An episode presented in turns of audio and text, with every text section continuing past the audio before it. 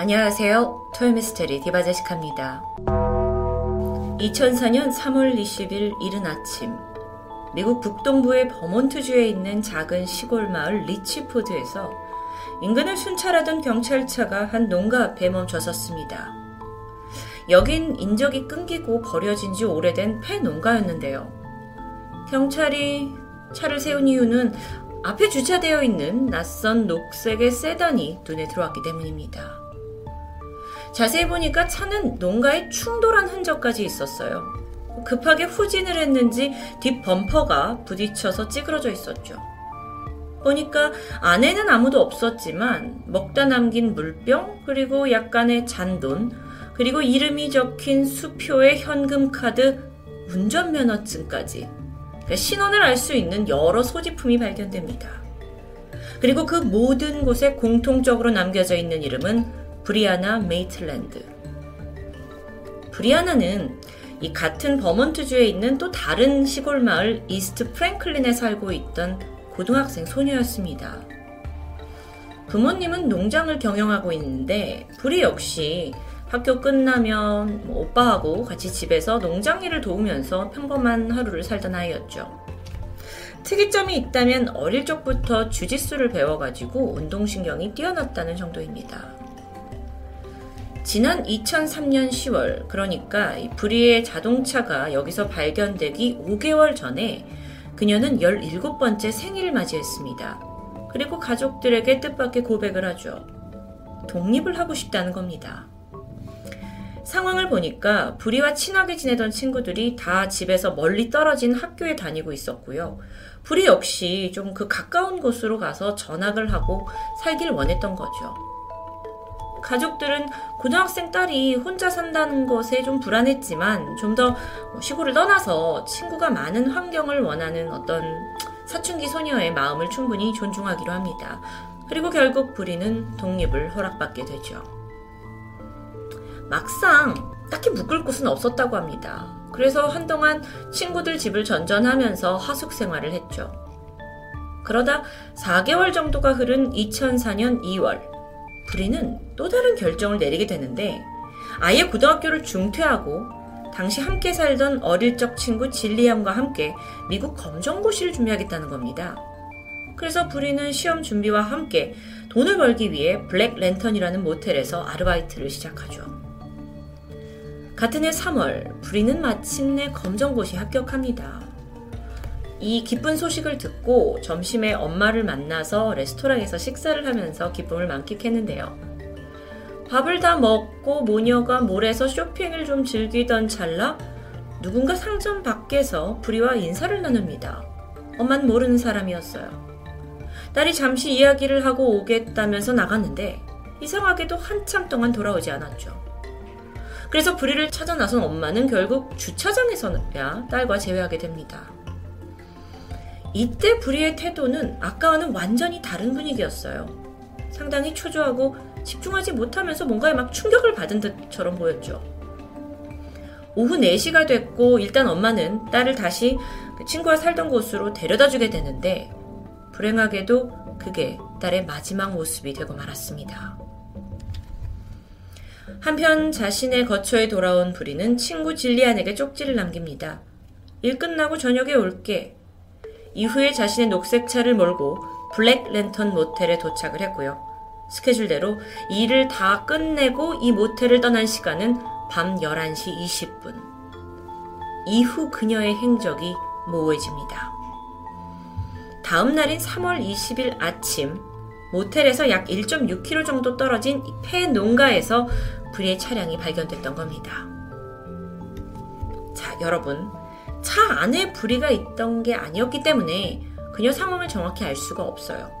하지만 차가 벽에 부딪힌 흔적, 그리고 뭐 카드와 신분증을 다 두고 간 걸로 봐서 경찰은 아, 얘가 음주운전을 했구나. 그런데 사고를 내서 당황하니까 차를 버리고 황급히 도망친 건구다 라고 판단합니다. 그런데 이 상황에서 정작 보면 큰 피해를 입은 사람은 없습니다. 폐 농가는 뭐 주인이 없는 상태라 괜찮고 그렇다고 다친 사람이 있는 것도 아니고 차 주인은 뭐 이미 누군지 알고 그래서 경찰로서는 이게 서두를 사건이 아니었던 겁니다. 그래서 차주에게 바로 연락하는 걸 미룬 채 일단 차량을 견인해서 현장을 떠나게 돼요. 그러니까 심각한 일이 아니다라는 성급한 판단으로 인해 이 불의의 실종은 아무도 눈치채지 못하게 된다는 거죠. 룸메이트 진리아는 하필 다음 날부터 2박 3일 외박이 예정되어 있었습니다. 그래서 그녀 또한 불의가 실종된지 모른 채 여행을 갔다가 집에 돌아왔는데 불의가 보이지 않아요. 그냥 단순하게 어, 부모님 농가에 갔나 보다 정도로 여겼습니다. 그리고 실종 4일째인 3월 23일이 돼서야 뭐 안부도 모를 겸 불인의 농가 집에 전화를 걸게 되는데 그제서야 가족과 룸메이트 모두 불의가 없어졌다는 걸 감지하게 되죠. 가족들은 급한 마음에 경찰에 신고를 하게 됐는데 여기서 또 놀라운 소리가 들려요. 이미 며칠 전에 딸의 차량이 발견됐다는 겁니다. 가족들이 경찰서에 달려갔고 차량이 발견됐을 당시에 찍어놓은 사진들을 확인합니다. 그러면서 이건 결코 우리 딸이 뭐 음주운전을 해서 도망간 게 아니다. 이건 어쩌면 누군가에 의해 강제로 끌려서 납치된 게 아니냐라고 주장하는데요. 사실 좀 생각해보면 차 안에 신분을 알만한 걸 그대로 두고 갔는데 이게 도망이 되긴 좀 힘들지 않냐라는 이론입니다. 게다가 소지품이 흩어져 있는 모양도 봤을 때는 이게 단순한 도피의 흔적이라고 보이진 않았습니다. 그런데 여기서 부모가 더 나아가서 불의를 납치한 범인이 한 명이 아니라 여러 명일 수 있다고 말하는데요. 그 이유는 불의가 어릴 적부터 수준급의 주짓수를 해왔습니다. 그렇기 때문에 분명 그녀를 납치하려면 성인 남자 한 명으로는 그 저항을 제압하기 힘들 거라는 추측이었죠. 경찰은 그제서야 팀을 꾸려서 수색을 합니다. 뭐 농가 인근에 끌려간 흔적은 없는지 보려고 했는데 뭐 이미 며칠이 지나서 흔적은 찾을 수가 없었죠. 혹시나 싶어서 내부를 조사를 했는데 타인의 지문이나 혈흔은 전혀 없었습니다. 그래도 다행인 건 목격자가 있었죠. 사건 당일 밤 11시 30분에서 12시 30분 사이에 이 폐농가 앞에 차 헤드라이트가 켜져 있는 걸 지나가던 운전자들이 몇몇 본 겁니다. 하지만 그거 외에 목격한 건 없었죠. 그러던 중에 새벽 4시, 이번엔 불의와 관련이 있던 사람이 이 앞을 우연히 지나가게 되는데 그게 바로 불의의 전 남친입니다. 새벽 늦게 파티를 끝내고 집으로 돌아가던 길이었는데 폐농가 앞에 전 여친의 차가 있는 겁니다. 이게 어떻게 가능하냐 싶지만 여기가 워낙 작은 시골 동네였기 때문에 우연히 이렇게 마주치는 건 충분히 가능해 보였죠. 전 남친은 왜 걔 차가 여기 있지 하면서 가까이 다가가 보는데 아내는 이미 아무도 없었다고 말합니다. 불의는 어떻게 사라진 걸까요? 정말 부모의 주장대로 의도적인 납치라면 평소에 원한이 있던 사람이 있는 걸까요? 근데 경찰이 수사를 하던 중에 예상치 못한 사실을 알게 됩니다. 불의가 실종되기 직전에 한 여성을 고소한 상황이 있었어요.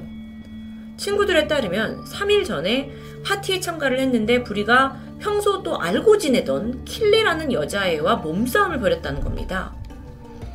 뭐 그날 상황은 킬리가 일방적으로 싸움을 걸었다고 하는데 격한 몸싸움이 있었고요.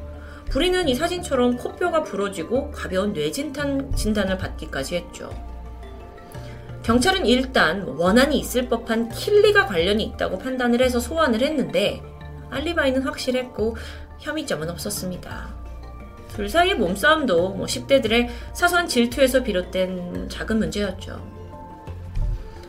자, 이렇게 납치를 당했다는 증거가 발견되지 않는 상황에서 혹시 우리가 사춘기 소녀니까 자발적으로 사라진 건 아닐까요?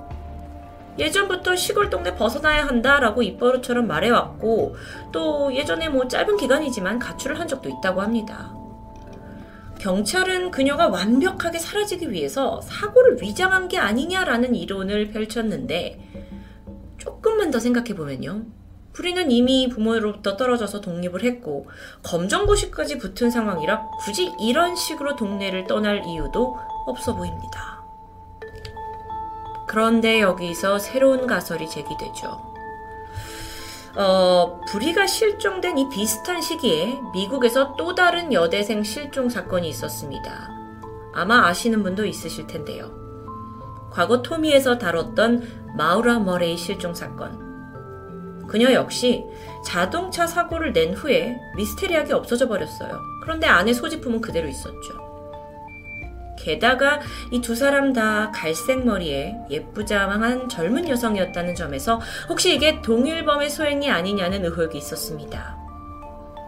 마우라는 21살의 여대생이었는데 아주 작은 교통사고를 냈는데 주변에서 신고를 해주겠다는 것을 마다한 채 후련히 차를 버리고 사라졌어요. 근데 별다른 증거가 없다가 실종 8년이 지나고 나서 한 유튜브에 그녀가 실종된 장소에서 찍은 아주 괴기스러운 영상이 공개되면서 대표적인 미스테리 스토리로 떠오르게 됐죠. 어쨌든 다시 불의 사건으로 돌아와서 물론 두 사건이 좀 유사하긴 하지만 사건 현장의 거리가 140km나 떨어져 있었기 때문에 직접적인 연관성을 발견해내진 못합니다. 자, 이후에 경찰이 불이가 정말 어떤 사람이었냐를 조사하던 과정 중에 아주 충격적인 반전이 드러납니다. 이제 굉장히 주체적인 여성으로 뭐 알바에 검정고시까지 할 정도로 성실한 아이로 보였는데 증언을 들어보니까 사실 오랫동안 불이가 마약 거래에 몸담았던 겁니다.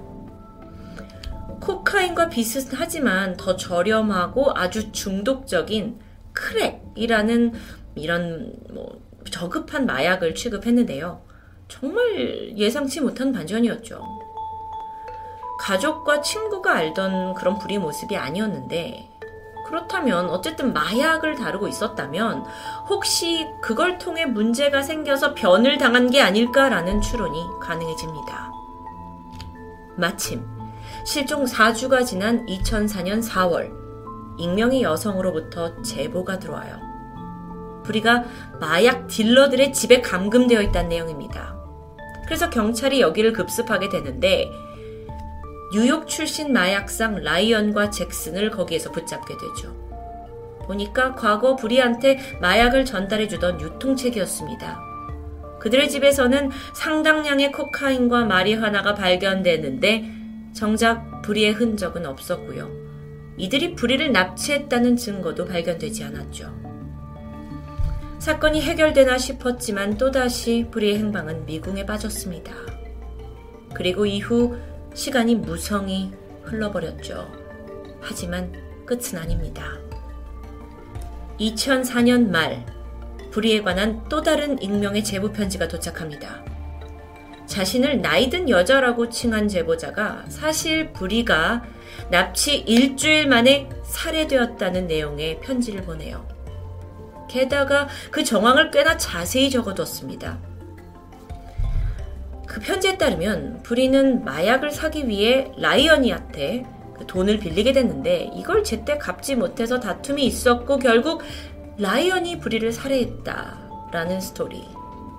라이언이 시신을 지하실에 숨겼는데 흔적을 없애기 위해서 톱으로 조금씩 잘라서 시신의 조각을 돼지 농장에 버려왔다고 써 있는데요. 그러니까 돼지 먹이로 줬다는 얘기겠죠. 일단 경찰이 이 편지를 받고 마약 딜러 라이언을 소환합니다. 그렇지만 이게 시신을 지하실에 숨겼고 조각 냈고 돼지 먹이로 줬다라는 증거를 찾진 못했어요. 인근에 돼지 농장이 있긴 했지만 뭐 사실 실종일로부터 이미 많은 시간이 지났기 때문에 그 시신의 일부를 찾는 것도 불가능해 보였고요. 그런데요. 이 끔찍한 이야기가 담긴 편지를 도대체 얼마나 믿어야 하는 걸까요? 모든 게 거짓일 수도 있습니다.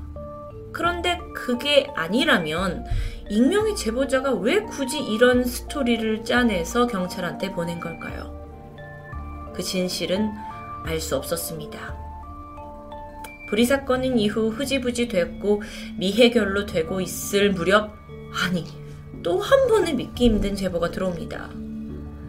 실종 2년이 지난 2006년 이번엔 뉴저지에 있는 한 카지노 CCTV에 여성이 부착됐는데 이 포커 테이블에 앉아 있는 여성은 불의의 부모가 보기에도 딸과 생김새가 너무나 흡사했습니다. 만약 지금 저기 카지노 테이블에 앉아 있는 여성이 불의가 맞다면 부모로서는 그저 감사할 일이죠. 그런데 이건 그럼 자발적으로 사라진 걸까요? 그리고 이게 정말 불의가 맞는 걸까요? 경찰이 추가적인 조사를 펼쳤지만 그녀의 신원을 정확히 파악하는 데는 실패합니다. 지난 세월 불의의 가족들은 딸을 찾기 위해 백방으로 뛰어다녔습니다. 인터넷 사이트를 만들어서 제보자한테 보상금 2천만 원을 걸고 돈을 제시하기도 했는데 오히려 이것 때문에 수많은 허위 제보에 시달리기도 했죠. 결국 시간이 지나면서 불의의 아버지는 아예 같은 처지에 놓인 실종자 가족들을 돕기 위해 단체를 설립했고요. 지금까지도 딸 불의 외에 또 다른 실종자 수색을 적극적으로 돕고 있다고 합니다.